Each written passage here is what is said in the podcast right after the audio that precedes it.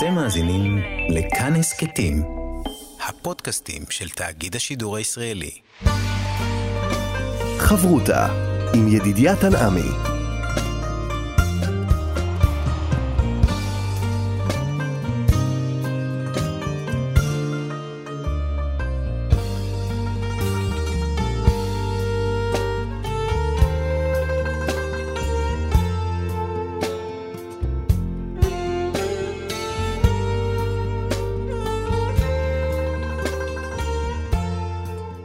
שלום כאן מורשת חברותה לימוד משותף עם רבנים ואנשי חינוך בנושא תנ"ך, הלכה ואמונה. היום אנחנו יודעים הלכה יחד עם הרב רועי מושקוביץ, ראש בית המדרש, רואה ישראל הלכה למעשה, כאן ליד המיקרופון. ידידיה תנעמי, שלום לך כבוד הרב.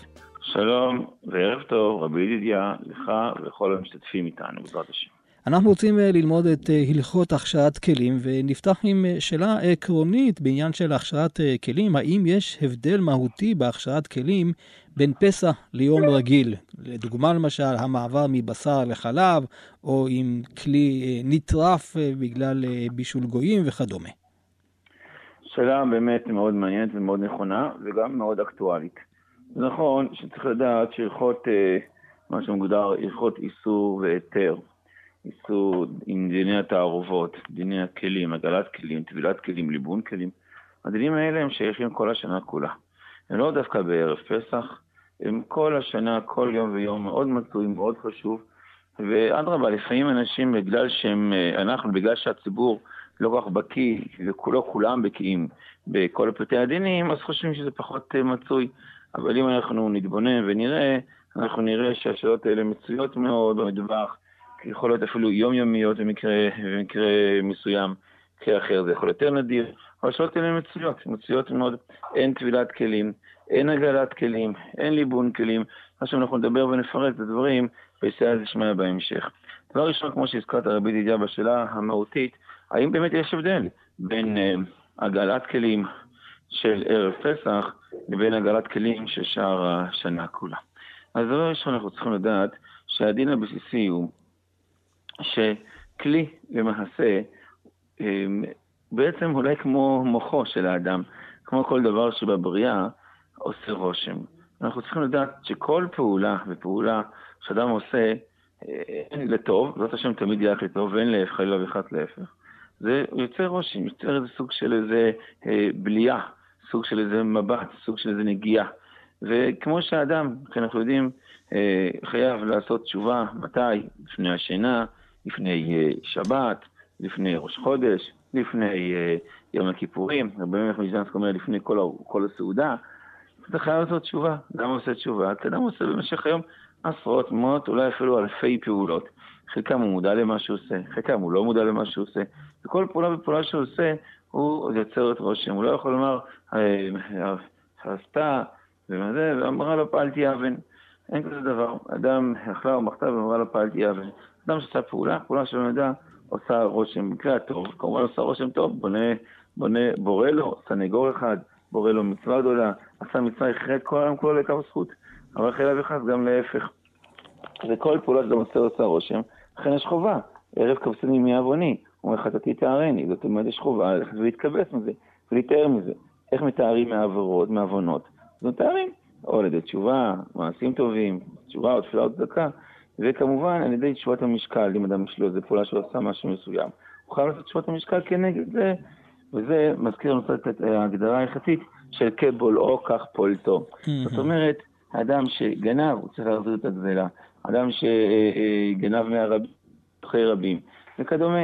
אדם שדיבר לשון הרע, ידבר טוב. אדם שביטול תורה, ירבה בלימוד תורה, וכן להפך. אז זאת אומרת, אה, יש מושג של כבולעו כך פולטו. אדם עושה פעולה, אותו דבר עשה רושם, עשה רושם, הוא צריך להוציא את הרושם השלילי ולהחזיר את הרושם החיובי, את, ה, את האור המקיף החיובי, ומשום כך, משום כך יש צורך ויש חובה אה, של בו לא כך פולטו. הרב, יש לי כן. שאלה כאן מעניינת, שאלה מעניינת ש... חשבתי לשאול אותה אחר כך, אבל מכיוון שהרב אה, כאן הביא כאן את הרעיון הככה רוחני, אז ישנה התלבטות בפסח, האם אה, אולי כדאי לקנות כלים חדשים או כדאי להכשיר. אז לפי הרעיון של הרב, אולי עדיף להכשיר, כי זה שאתה קונה כלי חדש זה לא אומר שחזרת בתשובה. שאלה מאוד מעניינת ומאוד נכונה. אבל אנחנו צריכים לדעת שוודאי שיש חובה וצורך להגעיל כלים. אבל איזה כלים, רבי ידידיה? כלים שנטרפו, כלים שאסורים. חובה וצריך עד כדי כך שמר רימו, שכלי שנאסר, אסור להשתמש בו אפילו בצונן. אתה לא יכול להשתמש בו אחר כך בתור איזה עציץ או משהו, לא, אל תשתמש בו בכלל כל עוד שלא הגעלת אותו. אל תשאיר טרף בבית. ולכן כן, כמו שהזכרת בנושא הרוחני, יש לי לעשות תשובה. בפסח זה קצת שונה, כי פסח הרי אנחנו מדברים... על לא היתר. על, נכון, על היתר, ויש לזה גם השלכות הלכתיות, מההגדרה של חמץ במהלך השנה. ולכן, במקרה הזה, כאשר אנחנו מבינים ויודעים שאדם עשה אה, פעולה, עושה זאת תשובה, ככה גם בכלים כבו לא כך פולטו. מה זה כבו לא כך פולטו? פה נכנסים הפוסקים בשאלה המעניינת, ולמעשה זה כבר נלמד מהגמרא הקדושה, מהתורה הקדושה, שהתורה מדברת בכלי מדיין, כלי שהוא אה, נבלע אה, על ידי, אה, משתמשים בו על ידי בישול במים, אז צריך שתעבירו אותו במים, במים רותחים כמובן, באותו מים של הבליעה, ככה יהיה מים של עגלה. לכן אדם שמשתמש בסיר, למרק למשל, בסיר הזה נבלע איסור, כגון בסיר בשרי, נפל בזה חלב, כגון בסיר בשרי, נכנס שם עכבר, או יתוש, או זבובים, או, או, כל, או בשר לא כשר, או אדם שמשתמש בפירות שביעית של ללא היתר, אחרי ביור וכדומה. בכל מצב כזה הסיר נאסר, והיות שהבליעה שלו הייתה על ידי מים, על ידי אה, אה, בישול במים, אז גם ההיתר שלו, הפליקה שלו צריכה להיות על ידי מים, ולכן אנחנו עושים לו עגלת כלים, שזה בתוך סיר מים חסיר את הסיר. זה מקרה של עגלה. ויש את המקרה הידוע של ליבון, שזה כאשר אנחנו משתמשים באסכולות, בשיפודים, באותם כלים שהם כלים שלא השתמשו בהם בחיבור עם מים, אלא ממש על האש, בצליעה, כמנגל וכדומה, אז אנחנו צריכים להוציא את הבליעה שלהם על ידי ליבון, על ידי האש, איך אנחנו מלבנים באש. עכשיו השאלה היא כמובן, האם יהיה הבדל בין עגלה וליבון של ערב פסח לבין עגלה וליבון של שאר ימות השנה. ובשאלה הזאת נתחבטו ודנו בזה פוסקים והראשונים, וכבר בגמרא, וכמובן זה מסכימים להלכה למעשה בין שולחן ערוך לרמ"א. למעשה, במהלך השנה כולה, אנחנו לא מכשירים כלים מהיתר להיתר. זאת אומרת, באמת ניתן, על פניו, בבוקר ללכת ולהשתמש בכף הזאת שיש לך לצורך דייסה חלבית, ואחרי צהריים להשתמש באותו כף לצורך מרק בשרי. אדם שאין לו כלים למשל, אין לו ממון או כל סיבה אחרת, הוא תקוע ללא כלים שלא נדע, אז יכול בבוקר לקחת את אותו כלי וללכת, וכמו שהזכרנו, להשתמש בו לצורך אה, חלבי, להגעיל אותו, ובערב להשתמש בו בבשרי. אבל כבר חתם סופר, ועוד לפניו כתבו שיש גזירה, ככה מדשכזים יותר מחמירים בזה, לא להפוך כלי מבשר לחלב ולהפך. לא להפוך כלי מחלב לבשר או מבשר לחלב. למה? כי זה יוצר בלבול, זה יוצר תהייה, זה יוצר אה, אדם לא יודע, הכלי הזה הוא חלבי, הוא בשרי, פעם הוא חלבי, פעם הוא בשרי, יכול להשתמש בו גם בשרי או חלב. לכן לא יעבור ולא יהפוך כלי על ידי עגלה או ליביון מחומר אחד לשני, מבשר לחלב וכדומה. אומרת, גם במיקרוגל למשל, מאוד מצוי. אדם במקומות עבודה רוצה את המיקרוגל שלו, להפוך אותו מבשר לחלב, בוקר ישתמשו חלב, בשר רוצה להכשיר אותו, אז לא, לא ראוי להפוך כלי מהיתר להיתר, מבשר לחלב ולהפך. איפה כן ניתן ללכת ולהפוך כלי? כאשר הכלי הזה נאסר. אם ישתמשו בטעות או לא בטעות באותו כלי, גם בשר וגם חלב, בכזה מצב חייבים, כמו שהזכרנו, להגעיל אותו וללבן אותו, ולהפוך אותו לכשר. המקרה הוא שהכלי בלע איסור, זאת אומרת, היה בו בשר, ועכשיו הכלי בלע, נבלע בו חלב. היה בו, בס... היה בו, אה, היה כלי כשר, והרווחת בו בטעות בביש... בבישול של בשר לא כשר. אז הכלי הזה נאסר, הוא נטרף, מה שמוגדר בלשון הערכה, איסורא בעלה. הוא בעלה איסור. הכלי הזה בעלה איסור, בכזה מצב אתה חייב לעשות לו הגעלה או ליבון. אם מדובר בכלי שרגיל במים, אז בכזה מצב יצטרכו הגעלה במים, ואם זה כלי שמשתמשים בו באש, בכזה מצב יצטרכו ליבון באש. זה מוגדר כאיסורא בולה, איסור בלה. אבל אם הכלי לא בלע איסור, אלא בלע היתר ואתה רוצה להחליף אותו מאחד לשני, כמו שאמרנו, מבשר לחלב, הוא בלע היתר, כל מה שאתה בחלב כשר, הכי כשר מהדרין בדת. עכשיו אתה רוצה להשתמש בו לבשר כשר, אז בכזה מצב, הכלי הזה הוא לא בלע אף פעם איסור. אז פה חומרתו והגלתו פחותה. למשל, הוא לא יצטרך, הכלי, גם אם הוא רגילים להשתמש בו באש, הוא לא יצטרך ליבון. יספיק לו מה? עגלה. וגם עם ליבון, לא יצטרך ליבון חמור, שממש אדום, ממש ניצוצות נתזים ממנו, אלא ליבון קל, למשל, של, אה, שקש, אם ייגע בו יישרף. זאת אומרת, אנחנו מבינים שיש הבדל מהותי מה בלע הכלי. האם הכלי נאסר בגלל שהוא בלע איסור, או בגלל שהוא בלע היתר. איפה המקור לדין הזה? הגמרא אומרת לגבי קודשים. לגבי קודשים, קורבנות. קורבנות, הרי אדם אסור לו להשאיר מהבשר למחרת, זה מוגדר נותר. זאת אומרת, אז איך אתה משתמש באותו שיפוט, באותו אסכולה? גם יום אחרי יום, הרי הטעם הבלוע באסכולה, בשיפוט, הוא נותר, וזה נעשה, אנחנו יודעים טעם כעיקר. טעם זה כמו עיקר, זה לא משנה אם זה רק טעם, לא נשאר בעין, טעם כעיקר, רואים את זה מכמה מקומות, מנזיר ועוד מקומות. אז אם טעם כעיקר, אז איך אתה משאיר את אותו שיפוט יום אחרי יום? אומרת הגמרא, כל יום נעשה גיאול בעבור חברו, היות שמשתמשים בו אחר כך, אז השימוש אחר כך מתיר את השימוש שלפני, זה מוציא, מפעיל את הטעם הקודם. זה דווקא כי השיפוט בלע היתר, כי בזמן שזה נבלע, הקודשים נבלעו היתר, ולכן מועיל לזה, כמו שהזכרנו, אה, העגלה הזאת, או הליבון מיום ליום, מפעם לפעם. אבל אם הוא היה בולע איסור, זה היה יותר בעייתי.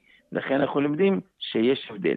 מה ההגדרה של חמץ, האם בליית חמץ במהלך השנה מוגדרת כבליית איסור או כבליית היתר, זה שם אנחנו נרחיב בהמשך. כן, רציתי רק עוד להוסיף איזה מקרה ביניים, הרב דיבר על עניין של היתר והיתר, ומהצד האחר, על העניין של בישול ביחד של uh, דברים, כמו בשר וחלב. אבל מה קורה במצב ביניים? זאת אומרת, אדם לקח כלי, נגיד, בשרי, שבלע, כן? ועכשיו הוא מערבב את הדייסה. עכשיו, אין כאן ממש הרי אה, בישול של בשר בחלב, אלא רק הטעם. האם גם כאן אה, הדרגה היא כמו ממש בישול באיסור? יפה מאוד. אז אנחנו צריכים לדעת שיש הבדל בין בין יומו ללא בין יומו. אם ישתמשו באותו כלי בבוקר, חלב, ובאותו 24 שעות, תוך 24 שעות בשר, ושתיהם היו חמים כמובן, שתי הפעולות היו, ערבבו סיר רותח שנמצא על האש, בשני המקרים האלה, אז יש פה בן יומו, ולכן לא רק שהכלי יהיה אסור, אלא גם המאכל יהיה אסור. אבל אם לא השתמשו בו בבן יומו, זאת אומרת עבר יום בין השימוש החלבי לבשרי, אז המאכל, באמת כמו שהזכרת, קיבל רק טעם, וטעם שנטל"פ, שנותן טעם לפגם, כי עבר עליו יום. אבל הכלי עצמו בלוע בו, גם בשר וגם חלב. הכלי הזה הוא איסור חמור, הוא, הוא, יש בו בליעה של גם וגם, ולכן יהיה אסור להשתמש בכלי הזה, הוא נהיה, זה מה שמוגדר, איסור הבלה. זה נכון שהמאכל לא נאסר, אבל עדיין לכלי נבלע איסור על ידי זה שיש בו עכשיו בשר וחלב ביחד. וההבנה הפשוטה של בשר וחלב זה של איסור הבלה. למרות שאתה יכול להגיד שניהם היתר, נכון. גם החלב הוא מותר וגם הבשר, אבל זה החידוש שהתורה חידשה, הבשר וחלב, לכן אומרים שאי אפשר לבוא משם לכל מקומות, ששני היתרים נהפכים לאיסור. אבל, הוא, אבל ודאי שיהיה הדין ככה, למשל אם בלע איסור, של אה, אה, אם הכלי הזה בלע איסור, אז ודאי שיהיה לו דין של בליעה. אבל גם בבשר וחלב הוא הדין שהכלי הזה מוגדר כבליית איסור, ולכן למרות שזה נטל"פ, למרות שזה נותן טעם נפגם, הטעם העיקרי שיש בו, הוא חייב ויצטרך עגלה וליבון. רגילים, לא קלים, לא יורדים בדרגה. נכון. חברותה עם ידידיה תנעמי חברותה בהלכה כאן אה, במורשת, יחד אה, עם הרב רועי מושקוביץ, אנחנו לומדים עניין של הכשרת אה, כלים, ואכן פתחנו בשאלה של ההבדל בין פסח לימות השנה, ועכשיו אנחנו להגדרה, עכשיו השאלה, מה ההגדרה של חמץ אה, בשאר ימות השנה? איך אנחנו מגדירים את זה לקראת חג הפסח? נכון מאוד. אבל אנחנו יודעים שיש לנו שתי הגדרות, כמו שהזכרנו, איסור הבלה והיתר הבלה. כאשר הדבר בולע איסור, אז כמובן שזה נאסר. לא רק שנאסר, אלא הדבר הזה הוא יהיה איסור חמור, ויצטרכו את הליבון החמור, יצטרכו ליבון, לא יועיל הגלה, זה כאשר בלע איסור. אבל כאשר הכלי לא בלע איסור, אלא בלע היתר, ובכל אופן הוא נאסר, ואנחנו נברר על השם, אז פה באמת אפשר להקל ברמת הליבון, ואולי אפילו הגלת הועיל. איפה זה יכול לקרות? איפה זה יכול לתפוס אותנו הנושא של בליעת היתר? הבאנו מקודם מקרה, בשר, כלי בשרי שאתה רוצה להפוך אותו לחלבי. עוד מקרה, מה הדין, דנים הפוסקים, בחמץ, כלי חמץ. כלי חמץ, הרי במהלך השנה אין איסור להשתמש בו. אין איסור להשתמש בכלי חמץ במהלך השנה. אדם שישתמש היום, לפני פסח, בסיר שהוא אה, אה, חמצי, אם שם שם אבקת מרק אה, כמובן, עם המילן, או עם, אה, או שם שם אה, חיטה וכדומה, והכלי הזה הוא חמץ לכל דבר. הוא עבר איסור, מה פתאום, אין לו שום איסור לעשות את זה, הדבר הזה מותר לכתחילה, אין שום מניעה ובעיה ללכת ולהשתמש בכלי חמץ במהלך השנה כולה. אז אם אין בזה איסור, לכאורה אתה יכול להגדיר את זה כהיתר הבעלה, דבר שהוא מותר, הוא נבלע, אלא מה פתאום מגיע פסח, מגיע פסח, ואז הדבר הזה נהפך להיות אסור, כי אסור לאכול חמץ בפסח. כלומר, זה כמו מעבר בין בשר לחלב. נכון. אז אם זה ככה, אז אתה יכול להגדיר את זה כהיתר הבלה. אם היתר הבלה, אז לכאורה, אז אמרנו, אז מועיל לזה ליבון קל, שקש אה, נשרף ממנו, מועיל לזה אה, אפילו אולי עגלה במקרה הצורך, לא יצטרכו ליבון, כיוון שזה היתר הבלה, ככה, ככה פוסק למעשה, ככה למעשה פוסק מי? הרמו. הרמו פוסק, על פי הרבה מן הראשונים, שהגדרה של uh, חמץ במהלך השנה זה היתר הבלה, וכן גם בפסח הוא לא צריך ליבון חמור, אלא מספיק לו ליבון קל. ככה למעשה פוסקים הרבה מן הראשונים, כדעת וכן מביא להלכה למעשה הרמו. אבל אנחנו יודעים שדעת השולחן ערוך בפשטות לא ככה. השולחן ערוך מביא שהשיפוד שבו השתמשו בשאר השנה בחמץ, השיפוד הזה חייב ליבון לחומרה. ליבון לא רק לחומרה, ליבון חזק, ליבון שקשה, ליבון שממש יש ניתז ממנו, ניצוצות ניתזים ממנו. למה הוא פוסק ככה? הרי זה היתר הבלה. אומר המשנה ברורה, רואים שהשולחן ערוך נקט, שלמרות שזה כביכול היתר הבלה, אבל היות ששם חמץ עליו, שם חמץ נמצא כל השנה כולה. שם חמץ נמצא כל השנה כולה.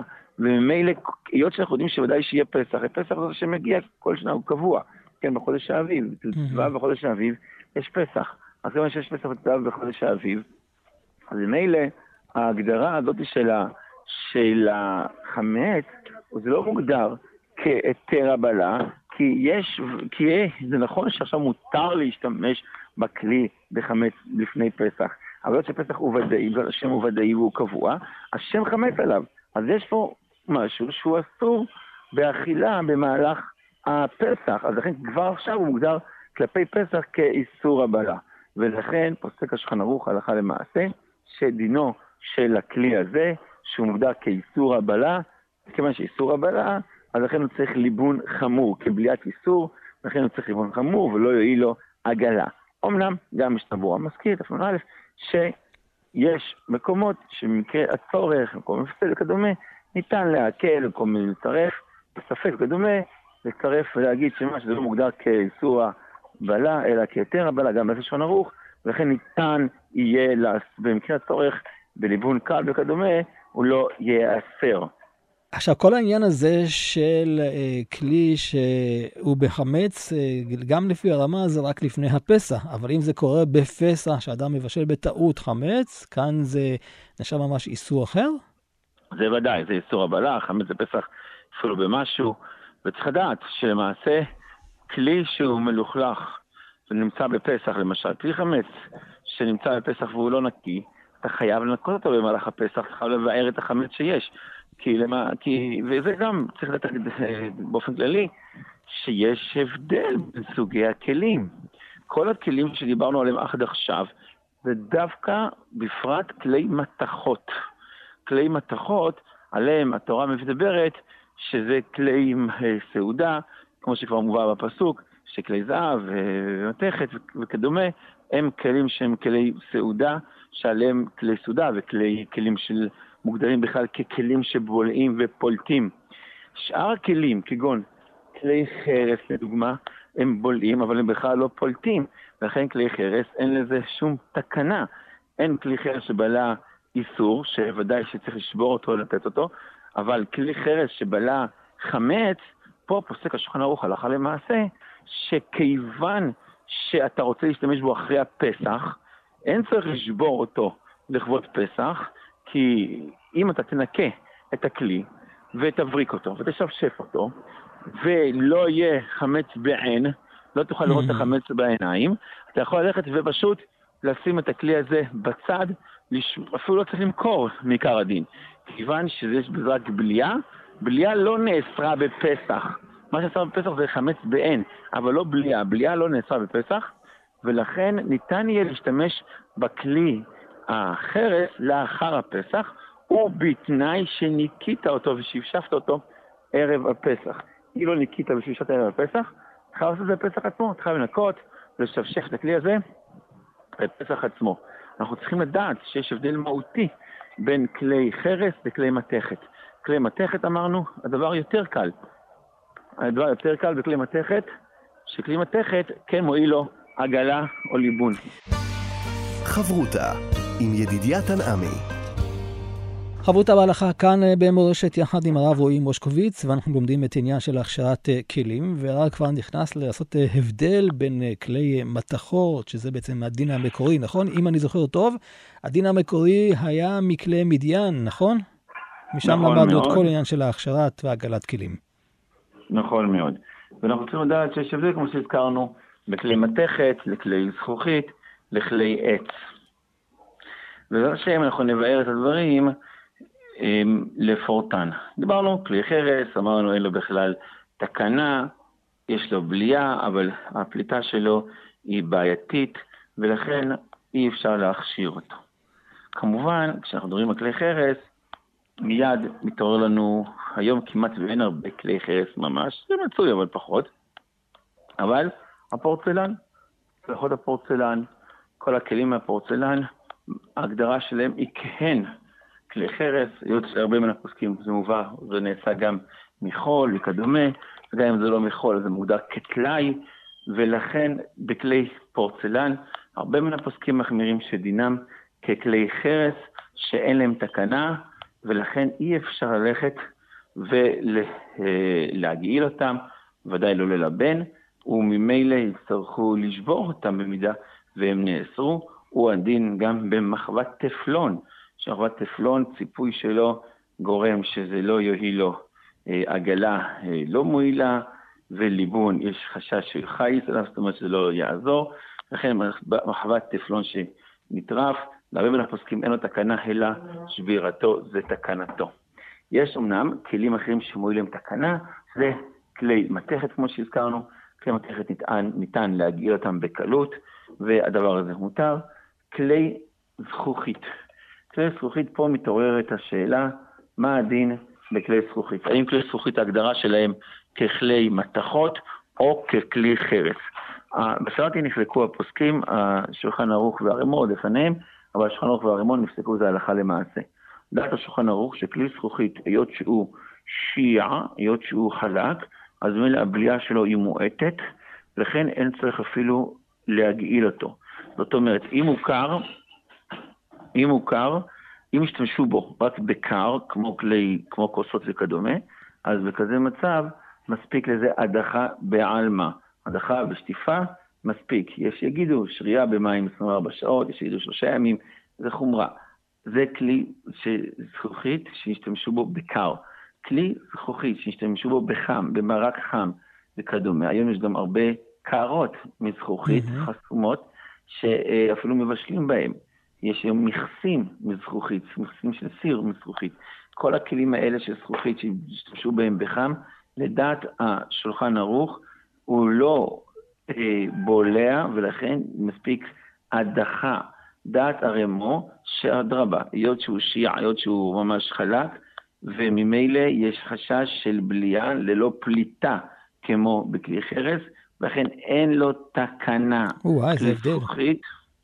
ודאי, קיצון מאוד, כי היות שהמצב שלו הוא לא ברור דיו, אז יש נקטור שהוא קל יותר ויש שהוא חמור יותר, ולכן כלי זכוכית, למשל צלחת המיקרוגל המפורסמת, אי אפשר לבני אשכנז להגעיל אותה לצורך פסח, אלא יצטרכו הוצאה חדשה או להשתמש בלי, אבל אי אפשר יהיה להגעיל אותה, כנ"ל גם בכוסות שישתמשו בה לחמין. כוסות שישתמשו בהן לקרים, אז אנחנו מכירים שאפשר ללכת לשטוף שלושה ימים, וזה הכל, להשרות אותם במים, והכל בסדר, אין בזה בעיה. גם מהכבישה, אז זה יצא כי זה בצונן. עכשיו, נשאלת השאלה, וזו שאלה בסיסית, מה קורה בכלים שבדרך כלל משתמשים בהם לצונן, אבל במקרים ספציפיים מאוד מאוד מועטים, ישתמשו בהם גם בחמין. האם הכלים האלה מוגדרים ככלים שצריכים עגלה או לא? לדוגמה, אדם יש לו, יש לו צלחת. צלחת, בדרך כלל הוא שותה שם קורנפלקס עם חלב. זו צלחת שהיא רוב תשמישה לצורך צונן. חלב קר, אף אחד לא משתמש בחלב חם לצורך הכרעת הדגנים. אבל לפעמים, פעם ב, אולי פעם בשנה, פעם בשנה, אולי פעם בחודש, חודשיים, הוא לא יכול לשים את זה גם דייסה חמה. האם הכלי הזה מוגדר ככלי שצריך הגעלה, או ככלי שמספיק לו לפי דת השולחן ערוך, בסוכרית למשל שטיפה בעלמא? מה הדין? אז הדין הזה גם נמצא במחלוקת הפוסקים מאוד גדולה. דת השולחן ערוך שולחים אחרי רוב תשמישו, ואם הייעוד הייעודי של הכלי הזה הוא לצורך צונן, אז יהיה לו דין צונן. אם הוא צריך כלי שני, זה דין כלי שני. למשל כף, כף בדרך כלל משתמש בתור בצורך אוכל במרק, במצלחת מרק, אז זה כלי שני. אין לו בליעה של כלי ראשון, אבל פעמים, לפעמים, במקרה הצורך, גם מערבב בו בסיר. אז האם הוא מוגדר ככלי ראשון, שצריך ממש עגלה בתוך סיר, או ככלי שני שמספיק עליו עירוי, לפחות בדיעבד, אז לפי דעת השעון ערוך הולכים אחרי רוב תשמישו. ואם רוב תשמישו הוא בצונן, זה ההגדרה שלו. אם רוב תשמישו בקשני, זה ההגדרה שלו. הרי מו חולק, בסופו של דבר הולכים אחרי רוב תשמישו, אלא תשמוש אחד, אפילו חד פעמי בעלמא, אוסר ומגדיר את הכלי לפי מה שיעוד. אם השתמשת פעם בחמין, זה כבר כלי ראשון. המשנה ברורה מביא שבמקום שמחת יום טוב והפסד ניתן להקל כדעת השולחן ערוך ללכת אחרי רוב תשמישו בתור סניף, אבל לכתחילה, לדעת האשכנזים, כלי שהוא אה, עיקרו אה, לדבר מסוים קל, ופעמים משתמשים בו לדבר חמור יותר, דינו לאיסור. הדין הזה בולט ו- ובא לידי ביטוי במיוחד בשיש. שיש הרי רוב תשמישו לדברים צוננים. פעמים שנפלט, נופל שם אה, אה, אוכל מרק או כדומה חם, או מניחים עליו סירים חיים לפעמים. אז בכזה מצב רוב תשמישו לצונן, אבל שימושו גם לקר וגם לחם, ולכן, ורותח, ולכן לדעת השכנוך יהיה יותר ניתן להקל. דעת הרמו ודאי שהשיש הזה הוא אסור בשימוש בפסח, כיוון שרוב השנה משתמשים בו גם לצורך דברים שהם אה, חמים, בכל מצב שנשפך שם מרק או כל דבר חם אחר חמוצי ואסר אותו, דעת הרמו יצטרכו לו הגעלה. איזה הגעלה? הגעלה או אפילו ליבון, איך שייך ליבון או הגעלה? אז או עירוי מכלי ראשון של מים רוצחיים, אומר המשתבורה, עדיף לקחת אבן מלובנת, חמה ורותחת, ולעשות לה את התקנה של השיש. כמובן שצריך גם ציפוי של נייר כסף, לכתחילה, לדעת המעריל, בשביל שלא להניח, למרות שעשתה לו עירוי, לעשות לו עדיין, לא להניח ישירות על השיש. אז לא צריך דווקא כסף, הכל כולל סמרטוטין, כל דבר שהוא מפריד בין השיש לבין כן. האסיר.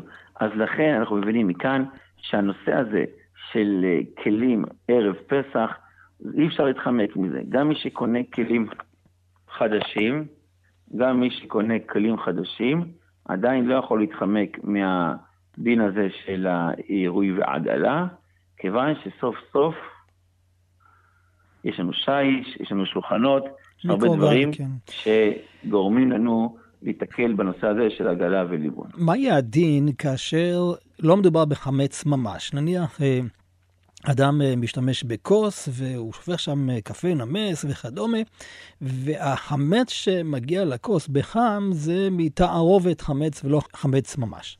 אז שוב, אנחנו צריכים לדעת שיש הבדל מהותי בין פסח לערב פסח. זאת אומרת, אנחנו לא מדברים עכשיו על תערובת בפסח, זה נושא אחר, מה זה חמץ ותערובת בפסח, זה גדר אחר לגמרי.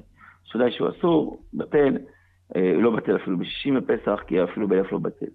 מה קורה בערב פסח? בערב פסח אנחנו צריכים לדעת שכל מה שמוגדר כחמץ הוא אסור. הוא אסור והוא אוסר, הוא בולע. יהיה מצב באמת